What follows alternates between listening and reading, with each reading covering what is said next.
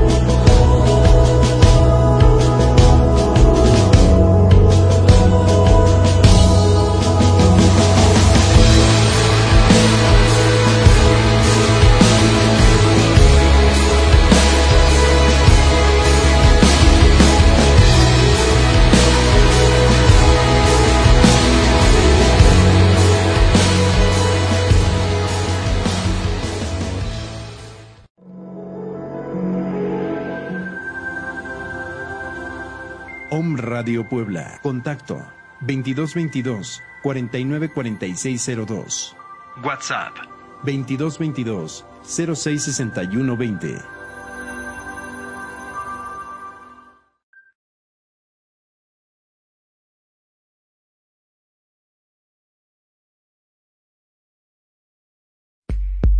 Fer Valverde y Om Radio presentan para empezar 2.0.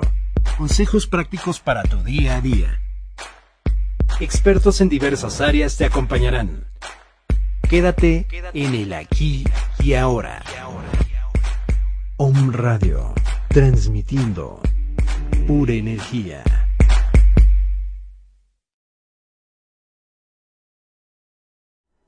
Hola, ¿qué tal? ¿Cómo están? Bienvenidos a una emisión más, 17.2 de Para Empezar 2.0. Yo soy Fer Valverde, me da muchísimo gusto estar con ustedes en este día, lunes 3 de agosto del 2020 y sobre todo agradecerles infinitamente el hecho de el favor de su presencia directamente aquí en la señal de omradio.com.mx y a través de este Face Live. Les recuerdo que este programa lo pueden ustedes ver posteriormente en YouTube, en audio y video, y Apple Podcast y Spotify en audio. Solamente búsquenos como omradio.com.mx o omradio.mx y de ahí en el, al interior del perfil de omradio busquen el perfil de el programa para empezar 2.0 y ahí estarán los audios correspondientes a la emisión 17.2. ¿Por qué 17? Porque es la emisión número 17 a lo largo de la vida de Para Empezar, pero es la segunda en la emisión de Home Radio. Así que, ante todo, muchísimas gracias a cada uno de ustedes por estar con nosotros.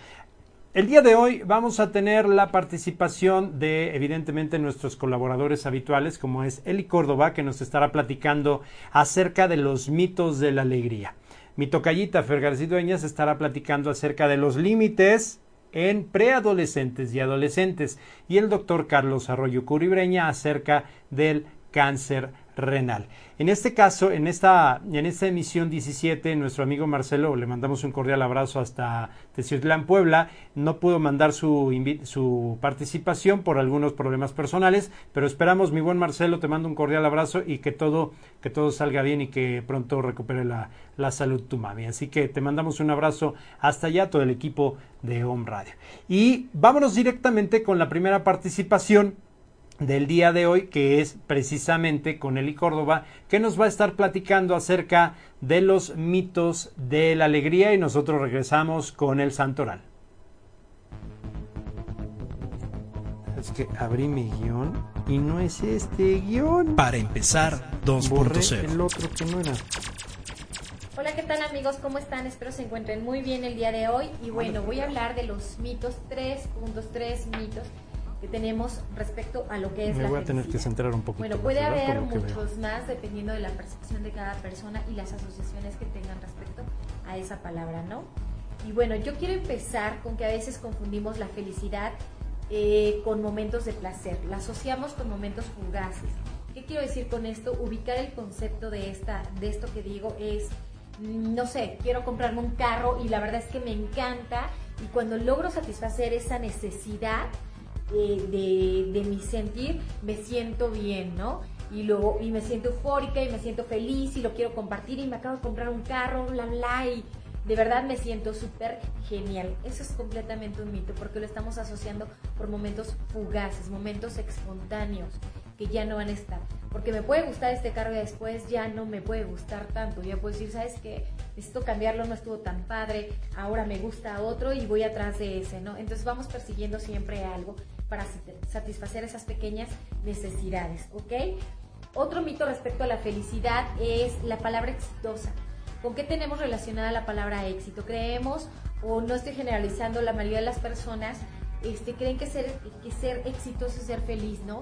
Y la asociamos con esas familias que siempre tienen una sonrisa en el rostro, que tienen la casa de sus sueños, que tienen el trabajo de sus sueños, que tienen, este, que viven en una mejor colonia, que tienen eh, todo, ¿no? Y a veces resulta ser que no, que dentro de, de esa vivienda pues hay ciertas circunstancias que viven.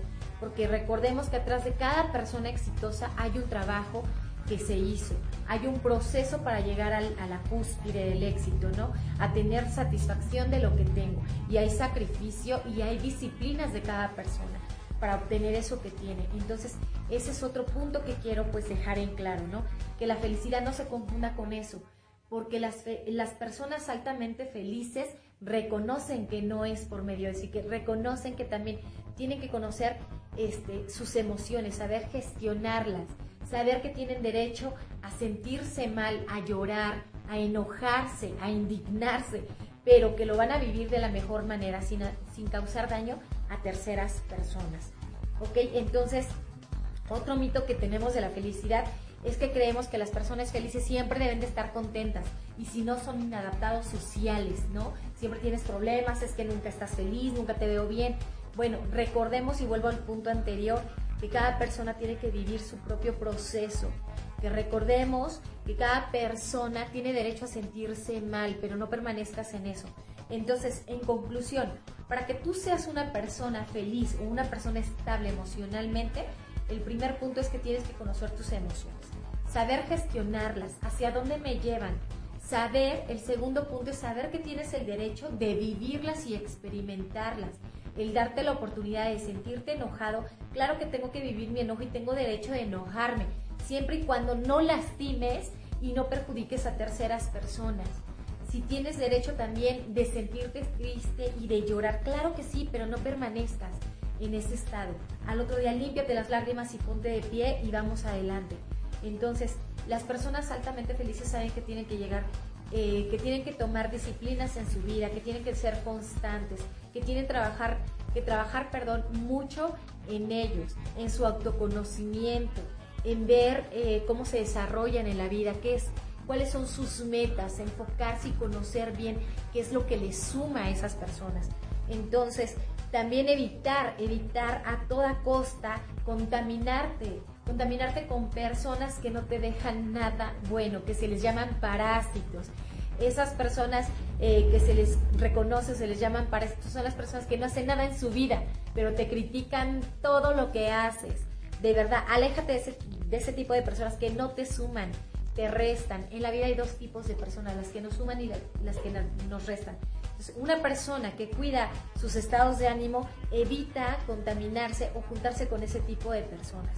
Recordemos que nuestros, que nuestros pensamientos, que nuestros estados emocionales son sagrados, no le demos el poder a cualquier persona que no ha hecho nada en la vida, pero se siente con todo el derecho de decirte cómo manejar la tuya.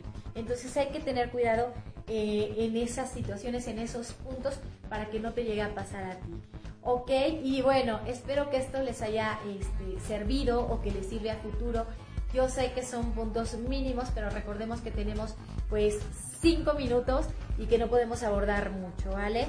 Pero bueno, cualquier duda, cualquier tema que quieran abordar, pues me pueden escribir en los comentarios y los dejo con Fer Valverde. Que tengan una excelente tarde.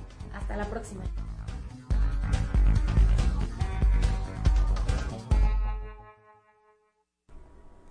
Muchísimas gracias a Eli Córdoba desde Oriental en el estado de Puebla. Esperemos que ya pronto esté de regreso por acá para que este, regresemos a esta nueva normalidad. Desafortunadamente a muchos de nosotros nos ha tenido que enclaustrar en nuestros hogares y bueno, es el caso de Eli Córdoba que desde allá sigue nuestras participaciones de Para Empezar 2.0. Hoy precisamente 3 de agosto, déjame decirte, te preguntarás por qué no dijiste el santoral, Fernando, porque Detrás de cámara, déjame decirte que cargué otro guion que no era el de este programa. Así que ahora sí te puedo decir que el, en este 3 de agosto, lunes, se celebra al obispo San Aspretnato de Nápoles. Asprenato de Nápoles. Él, eh, él, fue uno de los más antiguos santos y que según se cuenta tuvo la oportunidad de conocer a San Pedro, del que se dice que incluso llegó a catequizarlo y, y bautizarlo. De la vida de este santo se conoce poco. Se sabe que vivió entre finales del siglo I y el principios del siglo II justo la época en la que se estima que nació la iglesia napolitana, siendo el nombre de Asprenato uno de los más populares en aquellos tiempos. Otros santos que también se recuerdan en este día son Eufronio de Autun, San Martín de Masico, de Másico, San Pedro de Agnani, San Pedro Julián Eimart, San Beato Agustín Casotic, Beato Francisco Vandre Sánchez y Beato Salvador Ferrandis Segui. Y también en este día se felicita a todas aquellas que llevan por nombre Lidia y Agustín. Así que si usted conoce a alguien que se llame Lidia, Agustín o se llame Asprenato de Nápoles, pues muchísimas felicidades. Pero si no, déjenme decirle que como siempre, siempre lo digo y lo presumo en todo momento, hay que darle gracias a la vida, a Dios, al universo, a tus decisiones y evidentemente a tu destino, porque hoy, hoy amaneciste vivo, amaneciste respirando, amaneciste percibiendo los diferentes aromas que te da la vida, cualquiera que sea, déjame decirte, los sabores y los sinsabores que te da la vida. Problemas, ¿quién no tiene problemas en esta vida? Hay que agradecer que amanecimos vivos, porque de lo contrario estaríamos en otra dimensión o en peores circunstancias. Y si tú estás en esas peores circunstancias, ten fe que pronto saldrás adelante. Así que muchas felicidades a todos ustedes y vámonos directamente con eh, mi tocallita Fer que nos estará platicando acerca de los límites con preadolescentes y adolescentes. Y le venimos dando seguimiento de tres programas hacia atrás, precisamente de cómo poner los límites correspondientes. Adelante.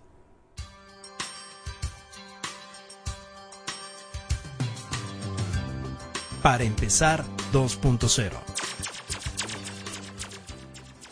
Hola, muy buenas tardes a todos, espero que se encuentren muy bien. Hoy nos tocó un cambio de sede, pero vaya, fue por problemas técnicos. Yo creo que la siguiente cápsula retomamos en el consultorio. Pero bueno.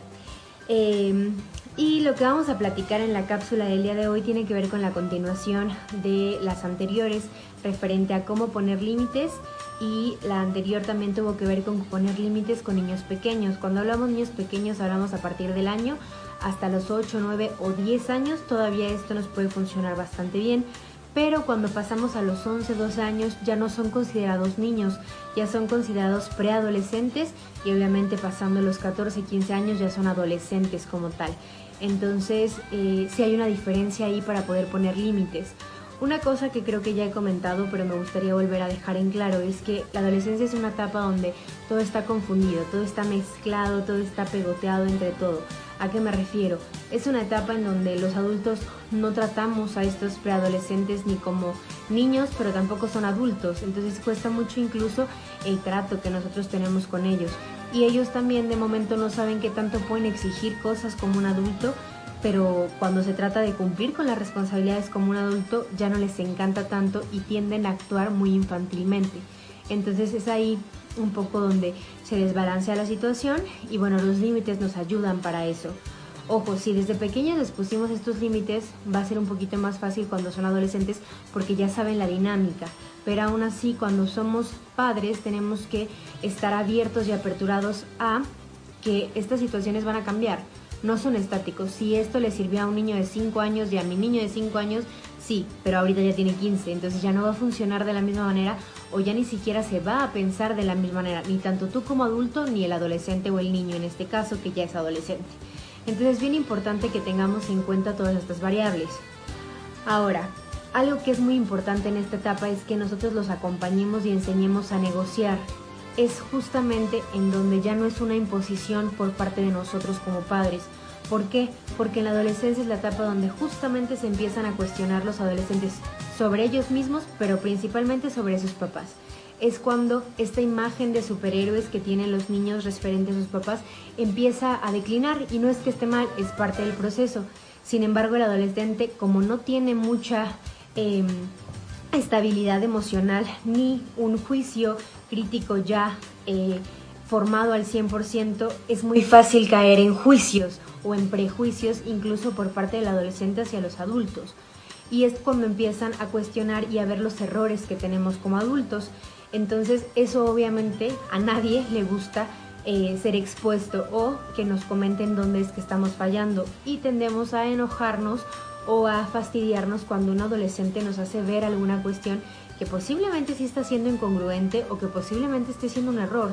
Entonces hay que tratar de estar muy, muy, muy abiertos y muy disponibles para este tipo de cosas y tener los oídos abiertos a la escucha. Eh, ¿Cuál es la forma de escuchar a los adolescentes? Algo que es muy importante es que no pregunten situaciones como ¿por qué lo hiciste?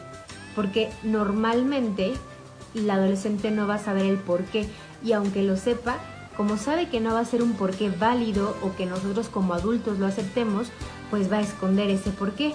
Entonces yo considero que las preguntas más adecuadas para este, para este tipo de situaciones o para esta etapa tendría que ser cuál fue el objetivo de hacerlo, qué conseguiste, qué fue lo que pensaste cuando lo hiciste, qué emoción estabas sintiendo, para que entonces eso les ayude a los adolescentes a ubicar qué pasa con ellos. No, acuérdense que estamos en esa etapa donde todo cambia, desde mi cuerpo, mi pensamiento, la forma en que me ven los demás y la forma en que me veo yo también. Y algo que no sé si es muy comentado, pero o, o muy poca gente lo sabe, o mucha gente lo sabe, no lo sé, pero es esta manera en donde la infancia también ya es una pérdida. Entonces podríamos decir que el adolescente y el preadolescente están en un duelo, un duelo por el infante que fueron y que muchas cosas que ellos construyeron de niños ya no son aplicables o válidas para esta nueva etapa. Entonces claro que se enfrentan a algo doloroso de la pérdida y de repente les cuesta mucho trabajo ver cuáles son los beneficios de crecer. Entonces ahí es cuando nosotros como adultos acompañamos para que puedan entenderlo un poquito mejor aunque pareciera que estos no son límites, sí lo son. Los límites no son el regaño, los límites no son el, eh, la imposibilidad o el no, nada más, sino un límite también tiene que ver con la explicación del por qué no se puede lo que están pidiendo o por qué es riesgoso lo que se está pidiendo. Eso también es un límite, no necesariamente tengo que exacerbar la voz, no necesariamente tengo que regañar. Con una explicación clara puede ser mucho más entendible para ellos la situación que están viviendo, tanto personal como en su entorno. Entonces, eso es muy importante. Ahora, también tendríamos que tener en cuenta que los límites no es tenerle una agenda a los niños y a los adolescentes, porque de repente me llegan papás comentándome que cuánto tiempo pueden o no pueden jugar videojuegos, si una hora, dos horas, tres horas, y yo creo que eh, eso habría que mediarlo no tanto con el horario. ¿A qué me refiero? No todos los días solo puedes jugar una hora, sino de repente un día tú y yo nos sentamos y podemos jugar dos horas. Entonces empezamos a hacer un vínculo diferente con nuestro adolescente. O ahora nada más media hora. O hoy no juegas nada. Vaya, pero no como algo estipulado ya. ¿Por qué? Porque entonces estamos creando robots. Entonces es muy importante que haya esta flexibilidad incluso para cambiar y también eh, eso le va a ayudar al adolescente a que cuando haya frustración sepa cómo manejarla. Creo que el error eh, más grande por el que los papás de momento no quieren poner límites con adolescentes en específico tiene que ver con que no quieren verlos frustrados o sufrir porque si no cuando sean adultos va a ser peor y no, es todo lo contrario. Si nosotros le enseñamos a los adolescentes a cómo manejar y a cómo trabajar la frustración, va a ser mucho más fácil cuando sea adulto. ¿Y cuál es la solución cuando hay frustración? A que ellos aprendan a negociar. ¿Qué tanto pueden renunciar a ciertas cosas por tener el beneficio de otras? Entonces, cuando pase algo, es bien importante que ustedes también a los adolescentes le pregunten, bueno, ¿qué me propones para solucionar esto? Entonces empezamos a hacer cargo al adolescente de las cosas que él tiene que resolver, porque ok, cometió un error, bien. Y si él vino y asumió que cometió un error, o sea, está aceptando que lo hizo, el aceptar no solamente es la respuesta o la solución, tiene que dar un recurso para solucionar esa situación. No, porque de nada sirve que yo vaya con mis papás y diga, es que rompí esto. Ah, ok. Y luego, o sea, el límite y la corrección tiene que ver, ok, rompiste esto, ¿por qué? ¿Qué pasó? No, pues esto y esto. Ok, ¿y ahora qué vas a hacer para solucionarlo? Es justamente ahí cuando enseñamos a nuestros adolescentes a hacerse responsables de estos errores y empezamos a quitar el peso de que equivocarse es malo o que es lo peor del mundo, porque equivocarse todos lo hacemos. Sin embargo, no todos tenemos los recursos para poder solucionar aquello que salió mal. Entonces, eso tiene que ver con límites y es bien importante que lo apliquemos con nuestros chicos, ¿de acuerdo? Y esto, como les comentaba, va de una edad de preadolescentes a adolescentes.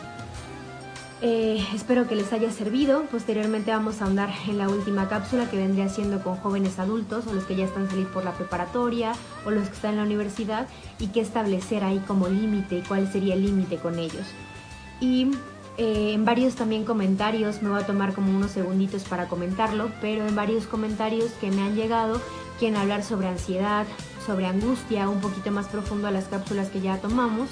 Entonces, claro que lo vamos a hacer, solamente eh, termino yo creo estas cápsulas para que no pierda el, orden de lo que estamos hablando. Una y otra también hay una cápsula que me gustaría trabajar con ustedes que es respecto a los niños y los videojuegos o esta realidad virtual o cuántas horas están pasando en redes sociales nuestros niños adolescentes. Eh, entonces, si les interesa, pues me encantaría que me lo llegan a hacer saber y también si hay otro tema que les gustaría que trabajáramos, por favor háganmelo saber con Fer Valverde o pónganme comentarios. Muchísimas gracias, cuídense y espero que les haya servido esto.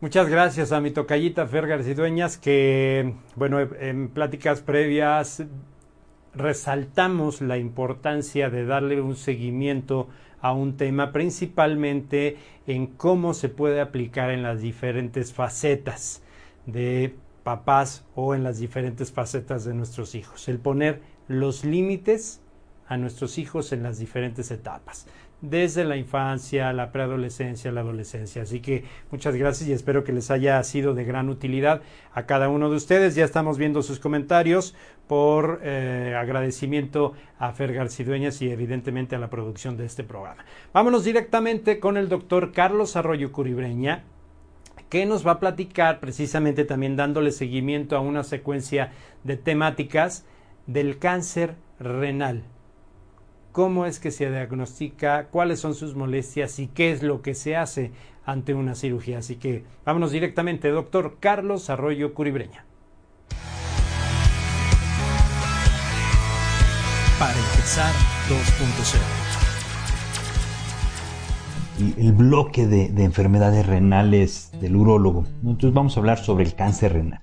El cáncer renal es, es uno de los cánceres frecuentes en urología, es la tercera causa de cáncer en, los, en la parte de la urología, la parte en la que he trabajado, y, tiene que ver con, con cánceres en, en, la parte del riñón. Hay dos tipos de cánceres, uno que se da en la corteza, en el cascarón, en la parte gruesa, y otra que se da como en la parte del centro, que es la parte donde se junta la orina, que se llama el cáncer de células transicionales. Ese lo vamos a discutir cuando hablemos de riñón, porque es de vejiga, porque tiene unas características de vejiga. El cáncer de riñón generalmente no da molestias. Puede haber sangrado, puede haber dolor en la espalda, puede haber pérdida de peso, puede haber este, la masa que se pueda tocar. Eh, es, un diagnóstico que se hace cada vez más gracias a, que se difunde mucho la tomografía. La tomografía es un estudio donde toman fotografías del abdomen rebanado y ahí podemos ver los tumores y entonces, eh, generalmente una lesión sólida, una lesión dura eh, eh, de tejido nos habla de cáncer renal. El tratamiento del cáncer renal es quitarlo. es quitarlo. Antes se quitaba todo el riñón, se decía es una nefrectomía radical, era quitar el riñón con grasa, la glándula suprarrenal, hacer una cirugía grandota y quitar todo, ¿no? En la actualidad ya no, cada vez haciendo cirugía cada vez menos, menos, menos, menos invasiva y, más localizada, ¿no? Entonces, hacer las heridas grandes donde se abría de un costado completo, todo un costado, ahora, se hacen tres agujeritos y se conectan y eso es la laparoscopía. La laparoscopía, que a mí me gusta mucho, es una cirugía con agujeros chiquitos, esto se llama de invasión mínima. El problema es que aquí podemos cortar, separar todo, ya cortamos, quitamos el riñón, pero hay que sacarlo. Entonces, para sacarlo, conectamos la herida y sacamos el riñón, pero ya no hacemos una herida grandota, sino una herida para sacar el riñón. Esa herida no la estamos jalando durante 3, 4 horas que es la cirugía, nada más se saca el riñón y se repara. Entonces les duele menos a los pacientes, son heridas más chiquitas y es la ventaja que tiene. Eh, y sangran menos, eh, se recuperan más rápido, empiezan a trabajar más rápido, son las ventajas de la laparoscopia. Eh, ahora, tenemos la cirugía radical, que es quitar todo el riñón, tenemos la opción de quitar un pedazo del riñón, que es una nefrectomía parcial. La nefrectomía parcial es lo que hay que hacer en la actualidad. ¿Qué consiste? En cortarle pedazos. Si está el tumor aquí, pues quito este tumor. No tengo que quitar todo el riñón. Pues si la otra mitad está sana, pues nada más quito la parte de abajo. Si está aquí afuera, pues le corto aquí una cuña y se acabó y nomás quito este pedazo, este pedazo de riñón y se acabó el problema, ¿no? ¿Cuál es la idea? Que, que la gente no se muera por insuficiencia renal. Si yo quito un riñón, esta gente tiende riesgo a tener insuficiencia renal. Habíamos platicado otro día sobre la diálisis. Estos tienen que necesitar diálisis y esto aumenta los riesgos. Por eso es que en la actualidad la política es una cirugía que se llama preservadora de nefronas. ¿Qué son las nefronas? Son las células que funcionan en el riñón. Entonces queremos guardar lo más que se pueda de células. ¿Para qué? Para que la gente no tenga que caer en insuficiencia renal. Esta cirugía parcial se puede hacer por cirugía abierta, que tenemos que cortar, igual esta herida grandota que habíamos dicho, o por la paroscopía, hacemos estos agujeritos y con pinzas cortamos esta parte y tenemos que reparar el riñón. Se le puede poner pegamentos, se puede poner unas eh, como gasas que ayudan para, para cicatrizar, para que no esté sangrando. Se ponen unos puntos, unas suturas para que se cierre este espacio y nos ayude a que no esté sangrando el riñón. Una nefrectomía parcial. ¿Qué otras opciones hay? Hay una que se llama crío cirugía, que esa me gusta también, que es por la paroscopía, vemos dónde está el tumor, abrimos, o sea, por la paroscopía, los agujeritos, entramos, vemos dónde está el tumor, entonces metemos una aguja y que congelamos y descongelamos esta, este tumor. Y al congelarlo y descongelarlo se muere. Y entonces, esta una opción muy buena, que es la medicina del futuro. El problema es que sigue siendo muy caro estas máquinas para poder congelar y descongelar, pero sería otra opción. Y eh, cuando el cáncer ya está avanzado, cuando el cáncer dice que ya aventó metástasis, que aventó siembras, ahí es donde ya no, ya no se va a curar con la cirugía. Para eso, afortunadamente, en la actualidad ya hay tratamiento. No es quimioterapia, se llama terapia blanco. Esta terapia blanco son anticuerpos, son, son parte de la respuesta inmune del cuerpo que reconoce lo que es propio y lo que es ajeno. Entonces va y ataca este cáncer, ataca las siembras del cáncer. Les va bastante bien, eh, es un tratamiento que tiene muy buena respuesta, los pacientes tienen una buena calidad de vida, puede haber tomados incluso los medicamentos que no les afecta mayormente. El problema es el costo, son medicamentos muy caros. Entonces, ¿qué les diría? Como moraleja de todo esto del cáncer renal, eh, si yo estoy sangrando, estoy perdiendo peso, si tengo alguna bola, una masa, dolor, tengo que ir al urólogo. ¿Por qué? Porque siempre va a ser más fácil tratar un tumor chiquito que un tumor muy grande. Si es chiquito, quito un pedazo de riñón. Si es muy grande, tengo que quitar el riñón completo y hay riesgo de estas siembras, de estas metástasis. Entonces, como siempre, mi mejor consejo es vayan al médico en forma temprana. Siempre es mejor una medicina preventiva, encontrar el diagnóstico chiquito, que esperarnos a tener una cosa gigantesca allá adentro. ¿no? Les agradezco mucho y vamos a hacer otro bloque más adelante sobre otro tipo de enfermedades urológicas. Si tienen dudas otra vez, no duden en contactarme. Les agradezco su atención.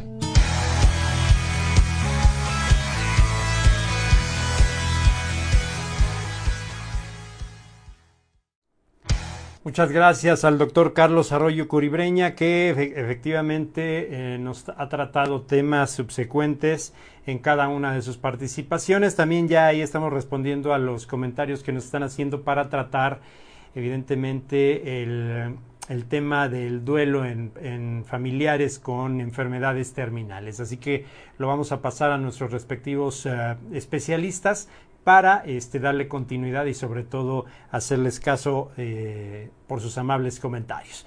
Y bueno, en este día vamos a estar platicando en el tema de hoy un tema que me llamó mucho la atención y que constantemente es de estar platicando, siempre sale en la conversación con grandes amigos y con otro tipo de personas que hablan de las creencias. ¿Tú en qué crees realmente? Y a veces muchos creemos a medias, pero ¿en qué se basa nuestro sistema de creencias? El sorprendente motivo del por qué haces lo que haces. Déjame decirte que este es un artículo de Jesús Luque que nos ha compartido para empezar. Y bueno, hace tiempo, déjame comentarte, empecé a, reflexionar acerca del por qué unas personas actúan de forma diferente ante la misma situación. Me di cuenta de que la principal razón era acerca de nuestro sistema de creencias. Es decir, nuestras acciones venían definidas por un mapa mental totalmente diferente para cada persona qué es nuestro sistema de creencias y por qué es tan importante hoy en día, y siempre lo ha sido. Una creencia es el estado de la mente en el que un individuo supone verdadero el conocimiento o la experiencia que tiene acerca de un suceso o cosa.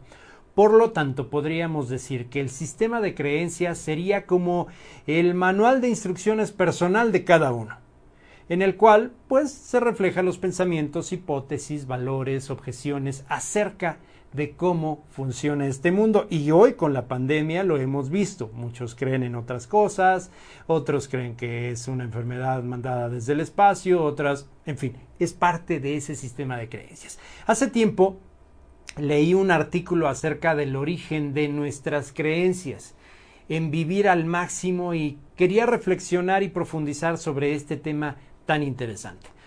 Todos, absolutamente todos, desde pequeños vamos creando nuestro propio modelo de realidad. Es decir, si tocas, si tocas la cerilla con la punta del dedo, este, vas a sentir algo raro y a lo mejor te puede doler el oído. Si tocas la lumbre cuando está encendida, lo más seguro es que te vas a quemar. Obvio, no lo vamos a hacer y no siempre nos vamos a quemar. Esa quemadura, esa sensación de tocarte aquí la cerilla del oído o la flama de una, de una vela, de una veladora o del piloto o del, del quemador de la estufa, te va a transmitir esa quemadura a tu cerebro que no debas volver a tocar más un, un objeto como tal, en este caso la flama, ya que te acabará ocurriendo lo mismo quemándote. Inconscientemente nuestro cerebro va almacenando y captando todas esas ideas que nos rodean y muestra cómo funciona el mundo. Así, poco a poco vamos creándolo. Nuestro propio mapa donde vamos a guiarnos a base de experiencias, creencias familiares, creencias culturales, etc. O alguna vez no te dijeron tus papás, ni se te ocurra andar en el piso descalzo porque te vas a enfermar. bueno, pues precisamente es parte de ese sistema de creencias que nos inculcan también, también a veces nuestros padres. ¿Acaso cuando ves a una persona llorar, lo primero que haces es acercarte apoyar, a apoyarla y ver qué tal está? Inconscientemente, ¿acaso, verdad? Si eres un insensible, lo más seguro es que pases desapercibido y te vayas. Propias experiencias de tu pasado te han creado la idea de que si alguien está llorando, lo más probable es que le haya pasado algo mal. ¿Cuál es el problema entonces de este modelo de realidad? A veces puede ser un arma de doble filo para nuestro propio sistema de creencias, al igual que es realmente útil para la mayoría de las situaciones en nuestro día a día. Esto nos da la posibilidad de realizar algunas acciones en piloto automático, como ir al baño cada cuando necesitas orinar. Hay veces en que las que puedes adoptar es una idea que no es correcta y esto es sin darte cuenta. Preguntas comunes. Si te muerde un perro, ¿quiere decir que todos los perros son peligrosos? Si tu novia te pone los cuernos, ¿quiere decir que todas las mujeres son así? Pepito te dice, el famoso Pepito de los chistes, te dice que no consigue resolver el problema de matemáticas porque es extremadamente difícil. ¿Te suena? ¿Significa eso entonces que tú tampoco podrás conseguirlo?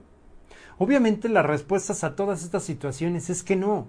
Puede parecer muy fácil desde este punto de vista, pero hay acciones diarias que nuestro cerebro las adopta incorrectamente. Entonces, es ahí donde aparece la incompatibilidad entre lo que queremos y nuestro sistema de creencias y valores. Como hemos visto, podemos adquirir una idea errónea de nuestro modelo de realidad muy fácilmente. Esto es negativo ya que podemos creer cosas inciertas que nos lleven a tomar decisiones equivocadas o incluso que se produzca una incompatibilidad entre lo que queremos y nuestro sistema de creencias. Te pongo un ejemplo muy claro. A muchas personas, o a mí en lo personal, me gusta, me ha gustado leer. Vaya, eh, creo que a la mayoría, eso quiero entenderlo.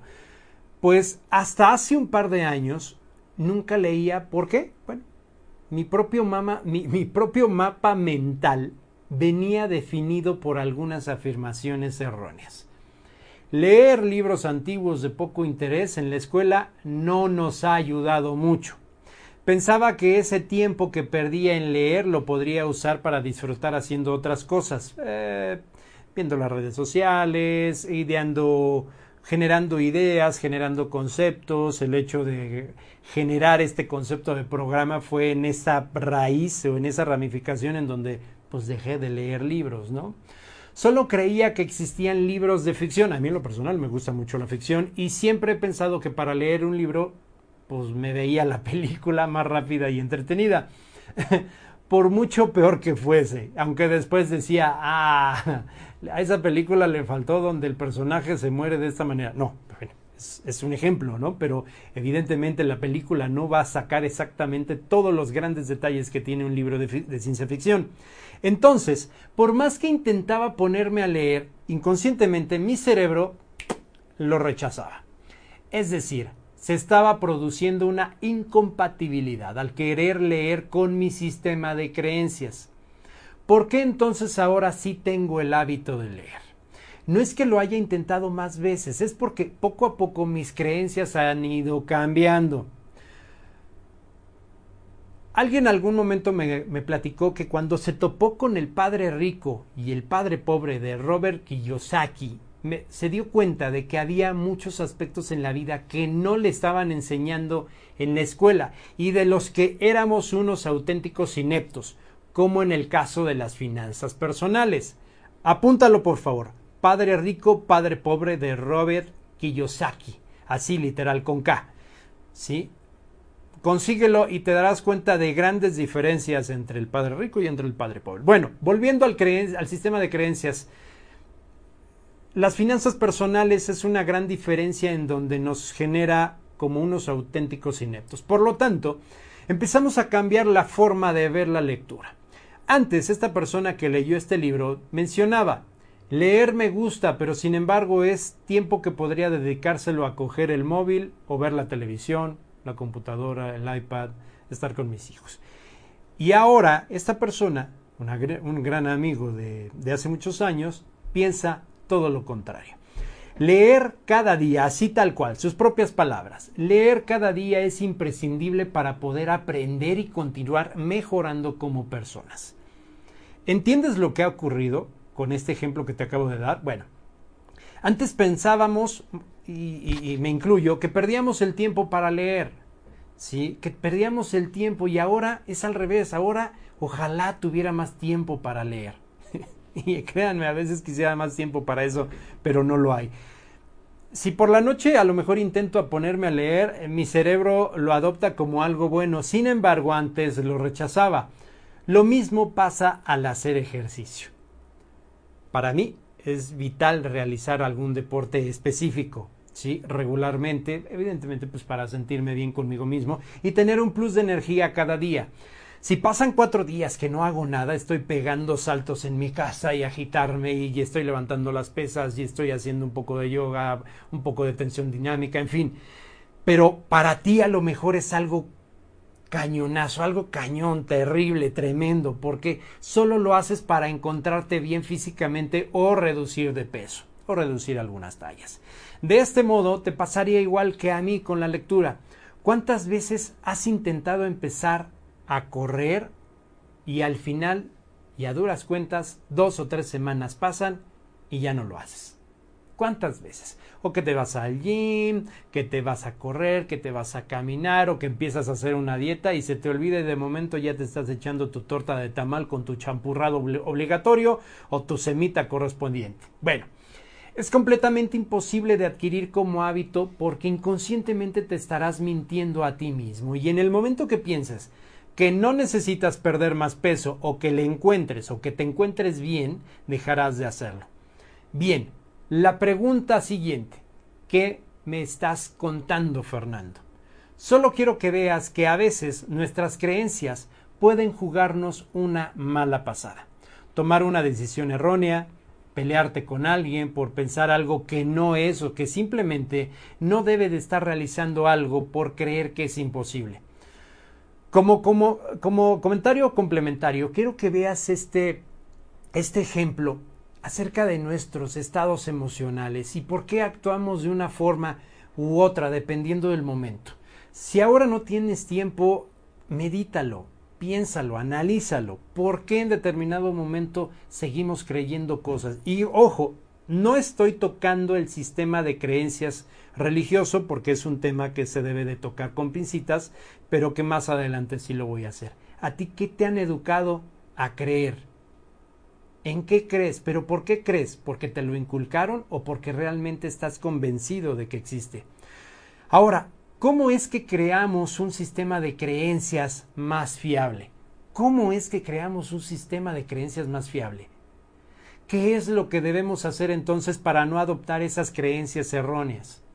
Como es obvio, todos nos equivocamos.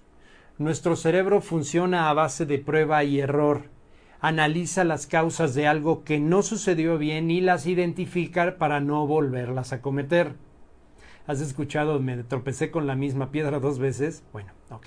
Tu cerebro analiza cada una de las situaciones del pasado para no volverlas a cometer, pero bueno, habemos algunos que ahí nos seguimos tropezando con la misma piedra. Entonces, a base de experiencia y el feedback, nuestro modelo de realidad va siendo más completo y eficiente. Por lo tanto, hay que tener cuidado a la hora de analizar esas experiencias para no, dar lugar a creencias equivocadas. Aquí te voy a exponer algunos consejos para conseguirlo. 1. Ser críticos con todo lo que nos rodea. El que muchas personas crean alguna cosa no quiere decir que sea cierto, ni mucho menos. ¿Sale? ¿Cuánto tiempo se lleva diciendo que es imprescindible beber muchísima leche de bote o de vaca para nuestro crecimiento.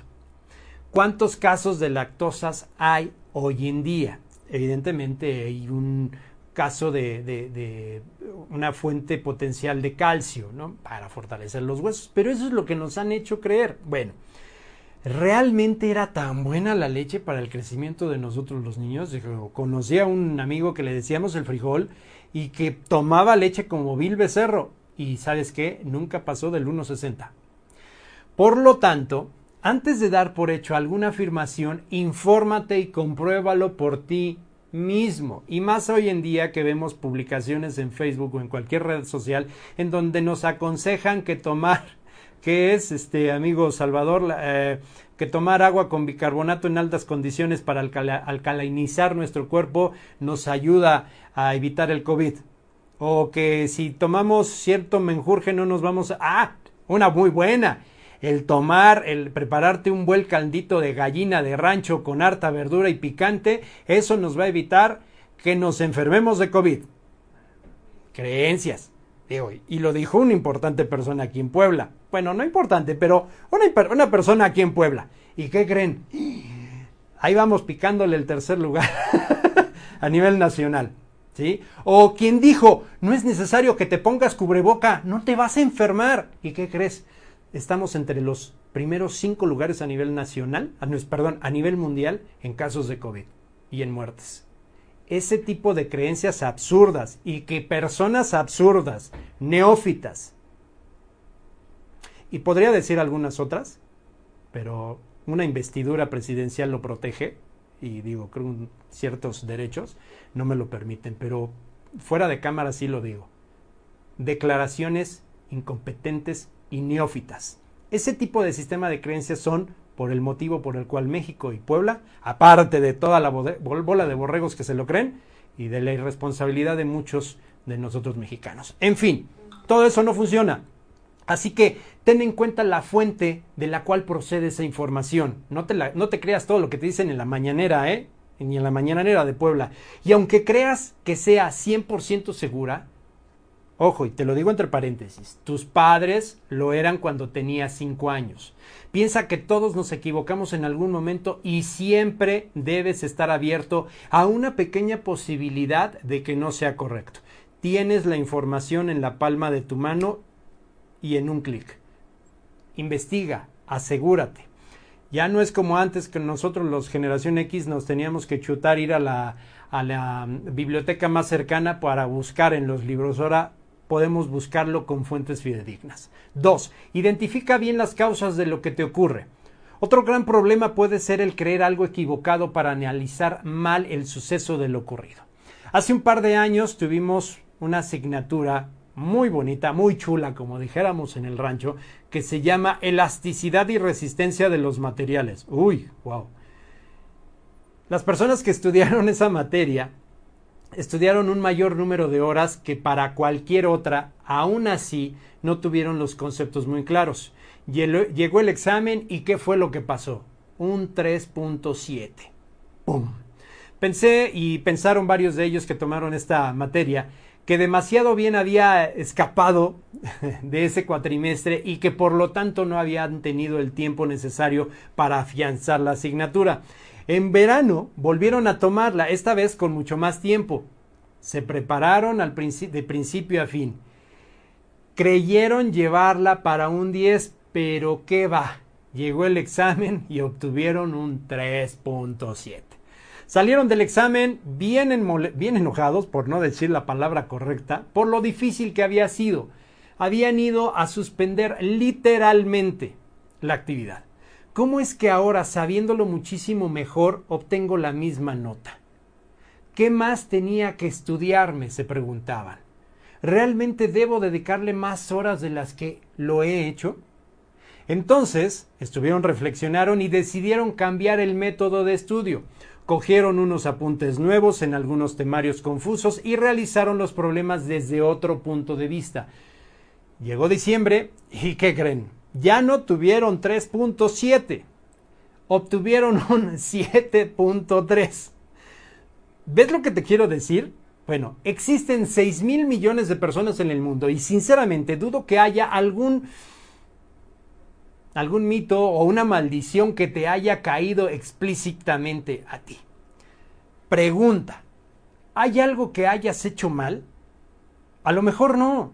No has podido dar más de ti. Si es así, ¿de qué tienes que preocuparte?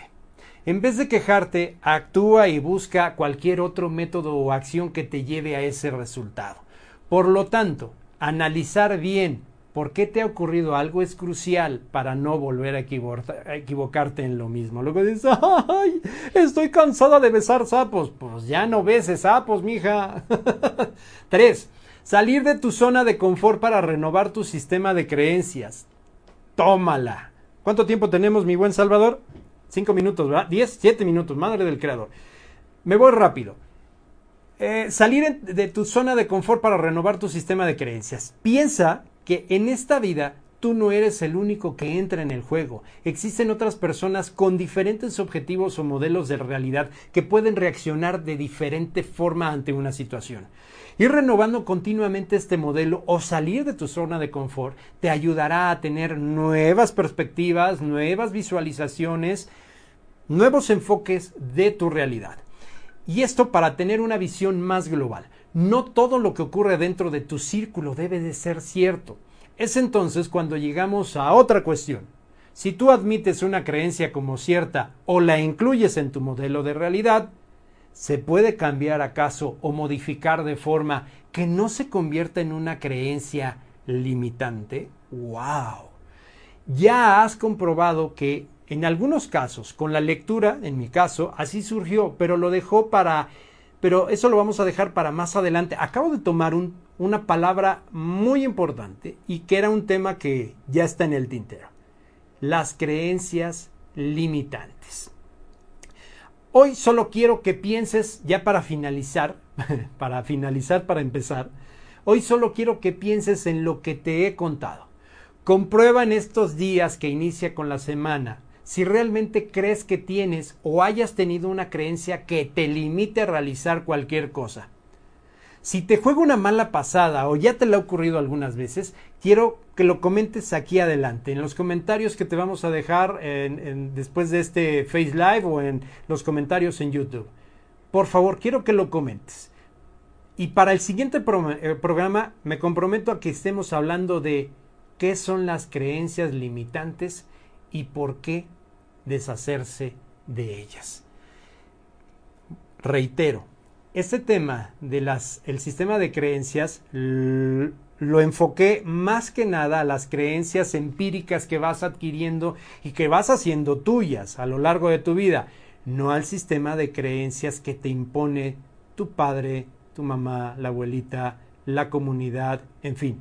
No me estoy metiendo con ello, pero también sería importante saber tú en qué crees y lo que crees, realmente lo crees porque así sea o porque te dijeron por la costumbre, porque te impusieron. Digo, desafortunadamente las religiones a lo largo de su historia son religiones impuestas. Pero bueno, el sistema de creencias, volvemos a repetir, es el sistema de creencias del conocimiento empírico que vamos adquiriendo y que nuestro cerebro poco a poco lo va asimilando y nos va diciendo, no hagas esto porque la vez la última ocasión que lo hiciste te fue mal. Pero ¿qué crees? Habemos personas que seguimos cometiendo los mismos errores y no aprendemos, pero ahí será otro tema a tratar más adelante. Y bueno, ya faltando literalmente pocos minutos, me quedan tres minutos, tres minutos, ¿verdad, mi Salvador? Tres minutos y medio, no, tres minutos. Antes de despedirme, quiero agradecerle a cada uno de ustedes sus comentarios, sus reproducciones, sus likes, sus me encantan, los no me gusta, en fin, todas sus reacciones a través de las redes sociales y las reproducciones a través de YouTube. Y quiero invitarlos expresamente para que el próximo jueves 6 de agosto me acompañen en una aventura más, un proyecto que es una realidad y que es un hijo más gestado de Fer Valverde y evidentemente en las producciones a lo largo de la vida de un servidor.